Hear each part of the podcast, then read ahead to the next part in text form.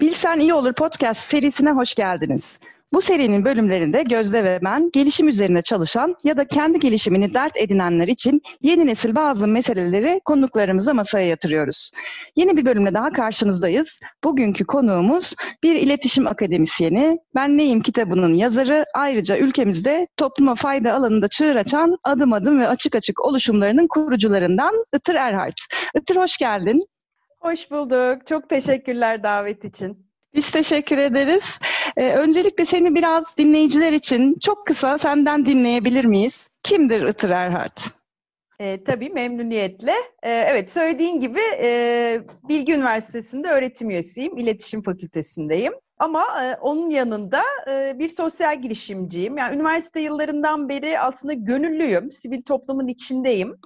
Ama yaklaşık 14-15 yıldır da e, bu sosyal girişimcilik dünyasının içindeyim. E, adım adım açık açık, en sonunda açık açık sosyal girişimler adlı iki oluşumu kurduk e, yol arkadaşlarımla beraber. Tabii haliyle uzun mesafe koşucuyum. Evet harika. Zaten bana şey gibi geliyor. Uzun mesafe koşuculuğu sosyal taraftaki bu girişimler de uzun mesafe koşuculuğuna benziyor gibi geliyor bana. O yüzden kafamda ben çok örtüştürüyorum. Ee, buradan şöyle bağlayayım. Ee, girişimcilik nedir az çok biliyoruz. İşte startuplar vesaire var. Ama bir de sosyal girişimcilik var. Giderek daha çok duyduğumuz. Bu ne demek? Aradaki fark ne? Ee, ya da kimlere sosyal girişimci denir? Ve sen Türkiye'yi bu alanda nasıl buluyorsun? Evet, sosyal girişimcilik tabii e, tanımı konusunda inanın sosyal girişimciler arasında bile uzlaşmazlıklar olabiliyor. E, ama hani ben genel bir tanım yapmaya çalışacağım ve e, işte bu alanda dünyada öncü sivil toplum kuruluşlarından biri olan Ashoka'nın ve gene bu konuyu çok sahiplenen British Council'ın tanımları üzerinden biraz anlatmaya çalışacağım. Şimdi sosyal girişimci aynı dediğin gibi bir girişimci. Fakat onun çıkış noktası aslında misyonu e, sosyal fayda yaratmak. Yani kafasında çözmek istediği bir sosyal sorun var. Bu plastik kirliliği de olabilir, kadın erkek eşitliği de olabilir. Herhangi bir sorunu saptıyor, yani sorunun içinden gelen biri olabilir. Ee, ya da e, etrafına bakıp bir sorun gören e, bir birey olabilir. O sorunu çözmek için çeşitli yollar var biliyorsunuz. STK kurabilir, aktivist olabilir. Hayır diyor ben bunu bir girişim kurarak e, çözeceğim. Girişimde ne demek? Sürdürülebilir bir gelir modeli olan bir yapı. Yani çıkış noktası sosyal fayda, sürdürülebilir bir gelir modeli var ve de üçüncü bir özellik olarak kar dağıtma konusunda diğer girişimlerden, geleneksel girişimlerden farklı. Sosyal girişim kar dağıtmaz ortaklarına. Dağıtabilir diyenler var, belli bir yüzdesini dağıtabilir diyenler var. Benim durduğum yerde aslında kar dağıtmıyor. E, bütün masraflar karşılandıktan sonra adil maaşları ödüyor. Üretim yaptırıyorsa e, herkese bütün tedarik zincirine adil ödeme yapıyor. Daha sonra eğer bir gelir fazlası varsa ki biz buna kar demeyi sevmeyiz. Yani gelir fazlasını da tekrar sosyal faydayı arttırmak için kullanır. Yani tekrar o e, gelir fazlasını sistemin içine aktarır ve etkisini arttırmak için kullanır. Sosyal ben... girişimci de bunları yapan kişi. Süper. Şimdi ben seni bulmuşken şöyle bir soruyu sormak istiyorum. Çünkü genelde hep e, biz eğitimlerde de e, benzer bir konuyu konuşuruz. Gönüllü yönetimi çok zor bir konu. E, ve senin içinde bulunduğun girişimlerin tamamında aslında gönüllü yönetimi, insanları harekete geçirmek, dokunmak, tetiklemek gibi kavramlar ön plana çıkıyor. E, bunu nasıl başarıyorsunuz? Bunu, burada neyi sen e, özellikle işin başındaki e, liderlik eden kişiler açısından soruyorum. Nasıl görüyorsun? Nasıl kolaylaşır birilerine dokunmak, tetiklemek? Nedir formülü? Yani gönüllülük tabii Türkiye'de çok düşük e, baktığında genel olarak baktığımızda işte bir e, World Giving Index var. Burada e, bağışçılığı soruyorlar, gönüllülüğü soruyorlar, tanımadığın insanlara fayda e, yap et e, bir fayda yarattın mı diye soruyorlar. Burada maalesef Türkiye 135 ülke arasında genelde böyle 130-131 gibi bir yerde duruyor. Yani Türkiye'de sosyal girişimciliği de e, sormuştu Ece. Yani aynı sosyal girişimcilik de Türkiye'de de nispeten e, gayet başlangıç e, seviyesinde. Ama gönüllülük de burada. Yani dünyada e, gerçekten bu alanda belki de gönüllün en az olduğu, gönüllü en az zaman ayrıldığı ülkelerden bir tanesiyiz. Gönüllü motive etmek evet e, dediğiniz gibi kolay değil. E, ama adım adım da şu anda e, 86 bin tane gönüllü koşucu var ve çok sayıda da e, işte adım adım içinde sponsorluktan e, kaynak yaratmaya çok sayıda sorumluluk alanında çalışan gönüllüler var. Nasıl oldu? Aslında burada koşu biraz çekim unsuru oldu diyebilirim. Yani adım adım özelinde konuşursak. E, çünkü koşmak insanlara iyi geliyor biliyorsunuz. Koşalım, gelin koşalım. Gerçekten fiziksel olarak ve zihinsel olarak bize iyi gelen bir şey yapalım. E, bir yandan da sosyal fayda üretelim. Bu bir tabii çekim gücü olan bir e, aslında söylem. E, bunun yanı sıra tabii bir yandan da biz gönüllere yani çok fazla sosyal sorun var ama sen bu sorunların çözümünde katkı unsuru olabilirsin dedik. Çünkü e, ne hissediyor birey? E, evet çok büyük sorunlar var. İşte açlık var, e, ondan sonra gelir adaletsizliği var, çevre sorunları var, iklim krizi var. Ben birey olarak ne yapabilirim? Biz burada e, bireylerle şunu çalıştık aslında. Sen birey olarak yani Itır olarak aslında Gözde olarak Ece olarak bu büyük sorunların çözümünde aktif rol alabilirsin. Ya bu bir ikna süreci. Yani gelin koşarak aslında harekete geçerek, koşmak bir metafor. Koşalım, harekete geçelim ve sorunun çözümü olalım. Daha sonra da etkimizi görelim. Yani ben bunun çok kritik olduğunu düşünüyorum. Siz bir gönüllü faaliyet yapıyorsunuz ama sonucunda ne oldu? o somut etkiyi gördüğünüz zaman gönüllülük sürekli oluyor, sürdürülebilir oluyor. E, ve başkalarını da oraya davet etmek çok daha kolay oluyor. Yani ben Itır koştum, harekete geçtim, işte TEGEV için koştum, TEGEV'in Van'daki birimi için bağış topladım. Ertesi sene gittim Van'daki o birimi gördüm, çocuklarla beraber atölyelere katıldım. Yani bunun öyle bir etki gücü var ki hani o gönüllülük yaptığım projeyi yerinde görmek, e, deneyimlemek, etkiyi görmek bu sayede de çok fazla insan katıldı. Bir küçük bir not daha ekleyeyim. İnanın yani orada tabii gönüllülük iyi hissettiren bir şey. Yani adım adımda olmak pek çok insan için iyi olma hali. Senin gibi insanlarla bir arada olmak, e, onun da çok kritik olduğunu düşünüyorum. Yani senin gibi meseleleri dert edinmiş, kendini çözümün parçası olarak hisseden, spor yapan, doğayı seven insanlarla bir arada olmakta müthiş bir motivasyon. Sanırım ben buralarda görüyorum. Üç tane aslında önemli nokta çıkardım. Bir harekete geçirmek, e, ikincisi bir anlam bulmasını sağlamak, üçüncüsü de sonuçları gösterebilir kılmak ki bu konuyla ilgilenen şirketler de bunun içerisinden bu dersleri alabilir. Ben aslında biraz daha ilerleyen bölümlerde soracağım bir soruyu şimdi sormak isterim sana. Çünkü öğrendim ki senin en fazla hediye ettiğin kitap Viktor Frankl'ın İnsanın Anlam Arayışı kitabıymış. Benim evet. de çok keyifle okuduğum ve pek çok defa önerdiğim bir kitap. E, biraz da burayı burayı bir konuşalım mı? Sen ne buldun o kitabın içerisinde? Çünkü bu hmm. anlam arayışını e, şu anda biraz didiklemek ihtiyacım var seni bulmuşken hazır. Evet, e, senin de söylediğin gibi gerçekten e, başucu kitaplarımdan bir tanesi Viktor Frankl'ın Anlam Arayışı, İnsanın Anlam Arayışı kitabı ve en çok hediye ettiğim kitap. Bunun nedeni aslında felsefe tarihi boyunca günümüze kadar gelen bir süreçte belki de en önemli sorulardan biri olması. Neden buradayım? Hayatın anlamı nedir? Ee, iyi yaşam nedir? Ve Viktor Frankl da buna cevap arıyor aslında. Viktor Frankl'dan önce de cevap arayanlar var. Sonra da cevap arayanlar var. Ama hangi öğretiden, hangi inanç sisteminden, hangi disiplinden gelirsek gelelim aslında çok ortak bir paydada buluşuluyor. O da anlamın başka insanlar, başka canlılar için yaptığımız e, işlerde ve gösterdiğimiz çabalarda saklı oldu. Yani mutlaka başka birilerinin iyi olma hali için çalışmamız gerekiyor ki hayat anlamlı bir alsın. E, Frankl da tabii bunu e, hiçbirimizin deneyimleyemeyeceği kadar kötü şartlarda e, toplama kampında fark ediyor. Yani orada kimi insanlar e, hayata küserken, niye buraya geldim diye belki inkar ederken, bazıları oradan daha da güçlenmiş, e, hayatını anlamlandırmış olarak çıkıyor. Ve sonra da e, Viktor Frankl e, hepimizin bildiği logoterapi yöntemini keşfediyor. Yani anlam buldurma çabası. Korona döneminde tekrar tekrar döndüm ben bu kitaba. Yani neden insanlık buradan geçiyor? Buradan ne öğreneceğiz? Buradan bir anlam çıkarabilir miyiz? Bence her zaman yani her kriz anında e, ya da kriz yoksa bile e, başucu kitabımız olması gerekiyor. Yani daha fazla anlatmak istemedim çünkü okumak isteyenler e, olabilir. Ama yani mutlaka bizde bulunması gereken bir kitap olduğunu düşünüyorum.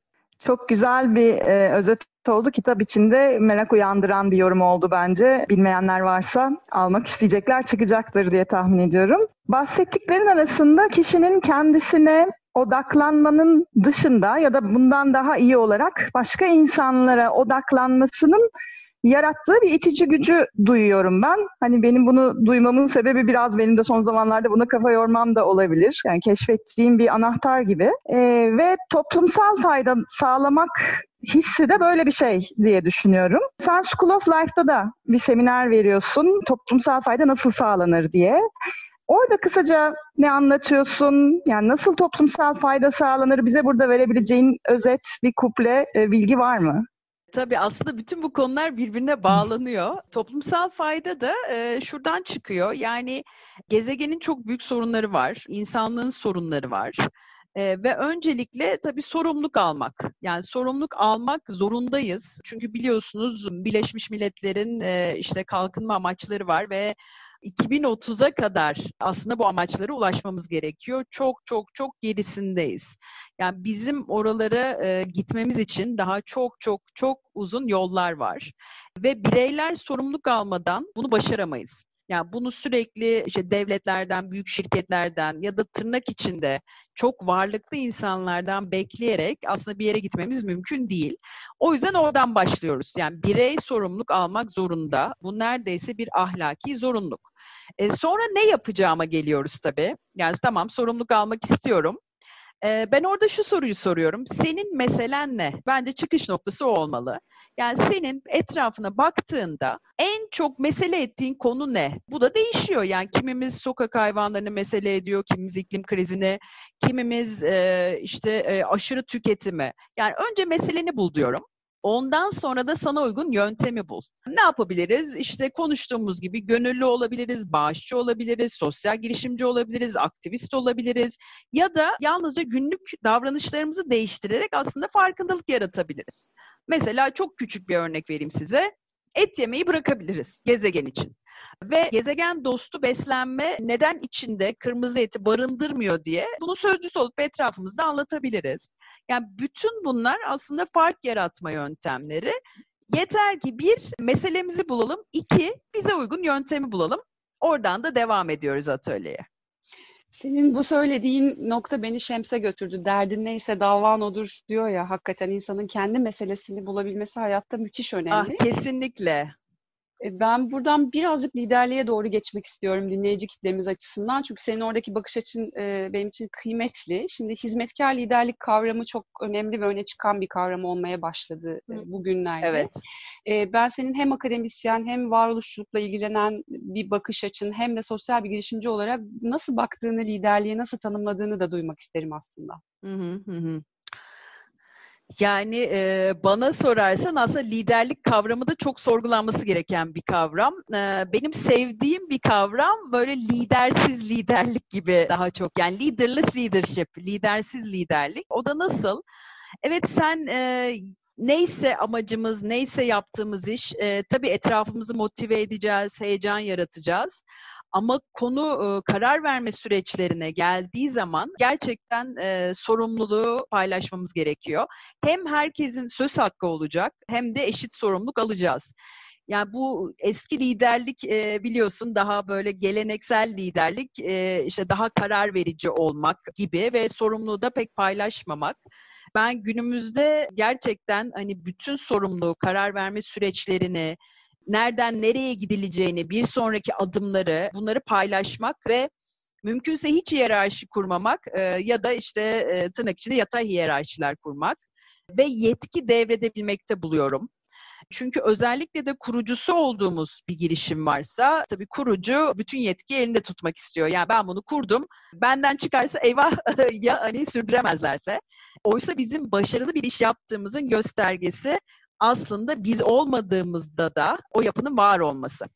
O yüzden yetkiyi devretmek, sorumluluk paylaşmak ve zamanı geldiğinde çıkabilmek, çıkış yapabilmek bence.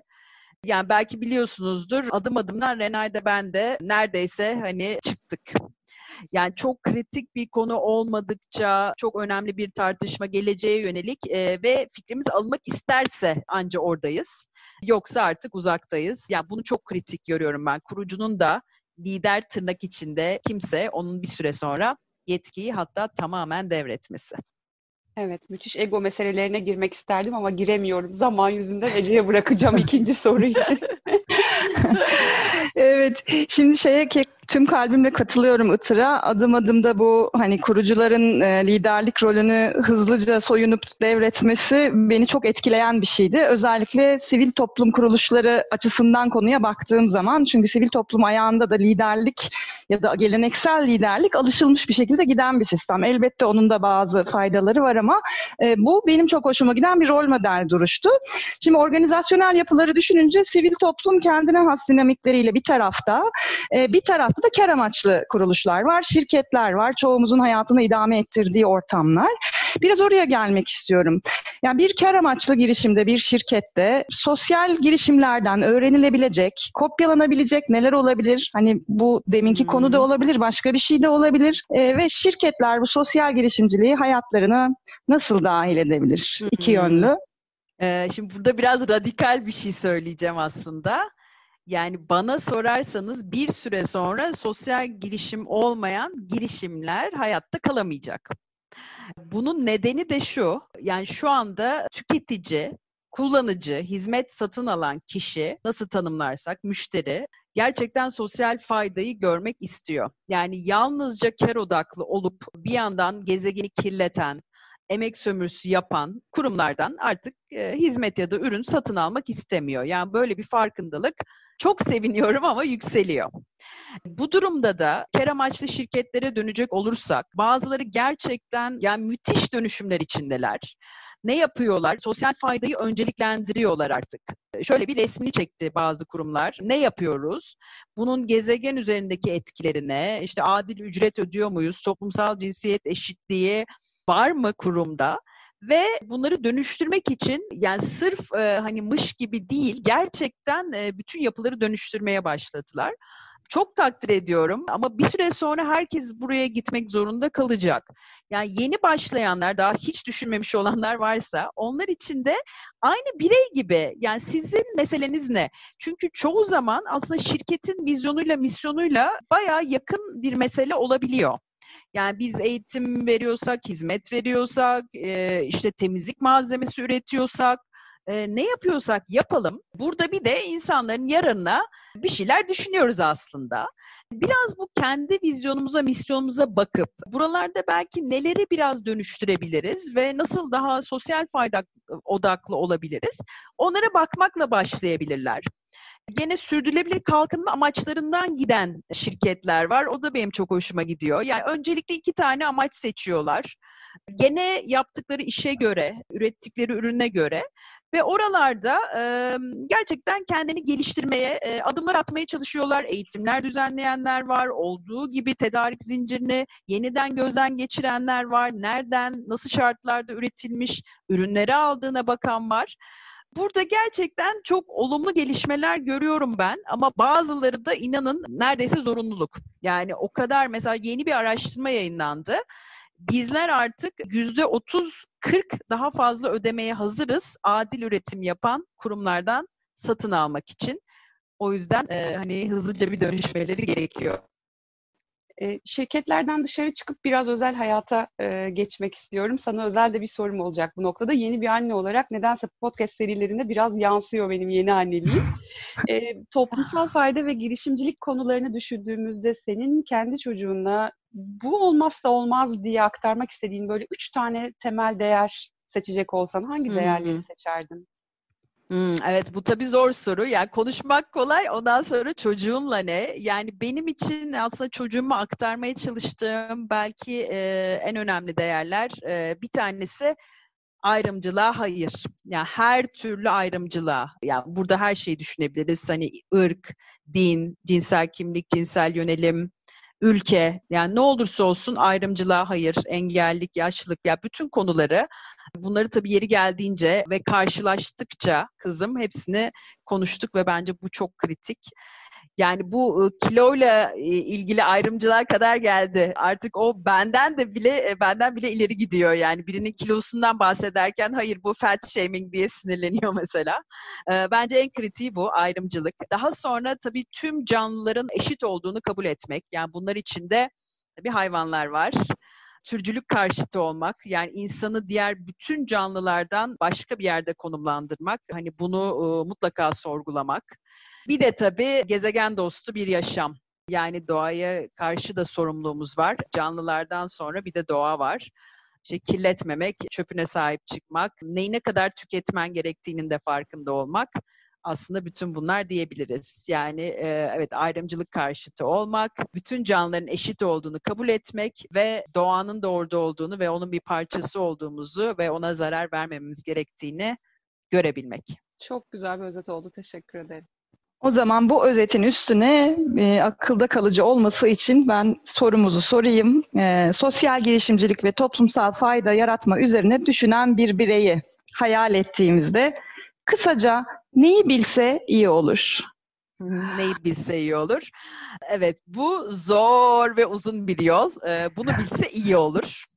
E, çünkü yani çünkü bizler fayda yaratmak isteyenler özellikle de e, sistem dönüştürmeyi kafasına koymuş sosyal girişimciler. Mesela aramızda öyle insanlar var ki bütün eğitim sistemini dönüştürmeye çalışıyor. Bütün moda sektörünü değiştirmeye çalışıyor.